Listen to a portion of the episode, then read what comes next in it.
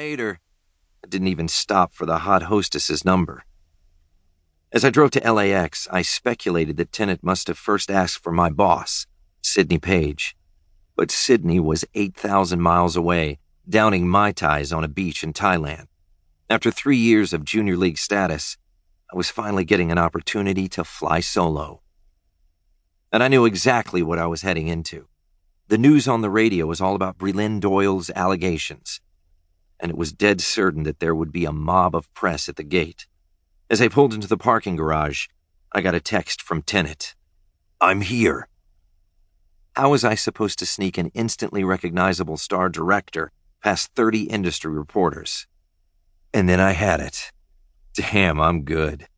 Cocky self talk is mandatory when you're a 27 year old PR rep. I shot off a text to Tennet. Get oversized jersey and baseball hat at gift shop. You're my dad. I opened my car trunk and pulled off my Hugo Boss suit and tie. Good thing I always keep a stash of gym clothes in the car. In sneakers, a ratty tee with cut off sleeves, and nylon shorts, I messed up my $150 haircut and looked the part of a bro from the suburbs. When I got to the International Arrivals Gate, passengers were exiting, weaving around the news cameras and reporters that were scanning every face. Toward the back of the crowd, I spotted a tall guy moving slowly, wearing an LA Dodgers jersey and a loose baseball cap pulled down low on his face. As he neared the entrance, I made my way forward and began jumping up and down. Dad! Hey! Bob! Over here! Dad! Everyone turned and stared, even the reporters. I looked and sounded like an asshole, which is just what I wanted. I rushed at Tennet and into his arms. I whispered, Hug me, hard. Give me tears. For a hotshot filmmaker, Tennet took directions surprisingly well.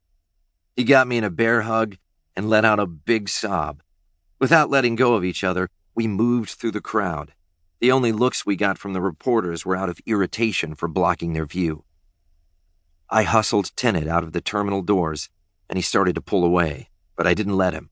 I couldn't be sure someone wasn't giving our showy performance a second look. I patted his back, laughed uproariously at something he hadn't said, and whispered, Keep it up till we get to my car. Inside the parking garage, Tennet shrugged me off and let out a huge sigh of relief. He took a few deep breaths and seemed to be trying to get a grip. Thanks, my friend, he said, giving me a fist bump. We'd only met in a few large meetings, and he'd never said more than two words to me. He was a good looking guy a long face with a strong nose and piercing blue eyes. His hair was almost all gray, but full and bushy. He looked like an English actor in a period rom com. So, what the hell is going on? he asked. Where's your boss? I could see he was seriously freaking, but I wanted to hold off on talking until we were safely in my car. Sidney's on vacation, I said quietly as I tried to guide him forward. We'll try to call him as soon as we get in the car. And Breland, please tell me this is some kind of joke, just a misguided Facebook post, right? I'll give you the lead in my next movie. If you'll just tell me that. It couldn't be avoided. Your wife filed a complaint on your stepdaughter's behalf with the county sheriff this morning. He went ballistic. I knew it was her! But why would anyone listen to Valentina? What proof did she give? Has anyone talked to my lawyer? I tried to take his arm, but he kept pacing back and forth. I knew his temper was legendary.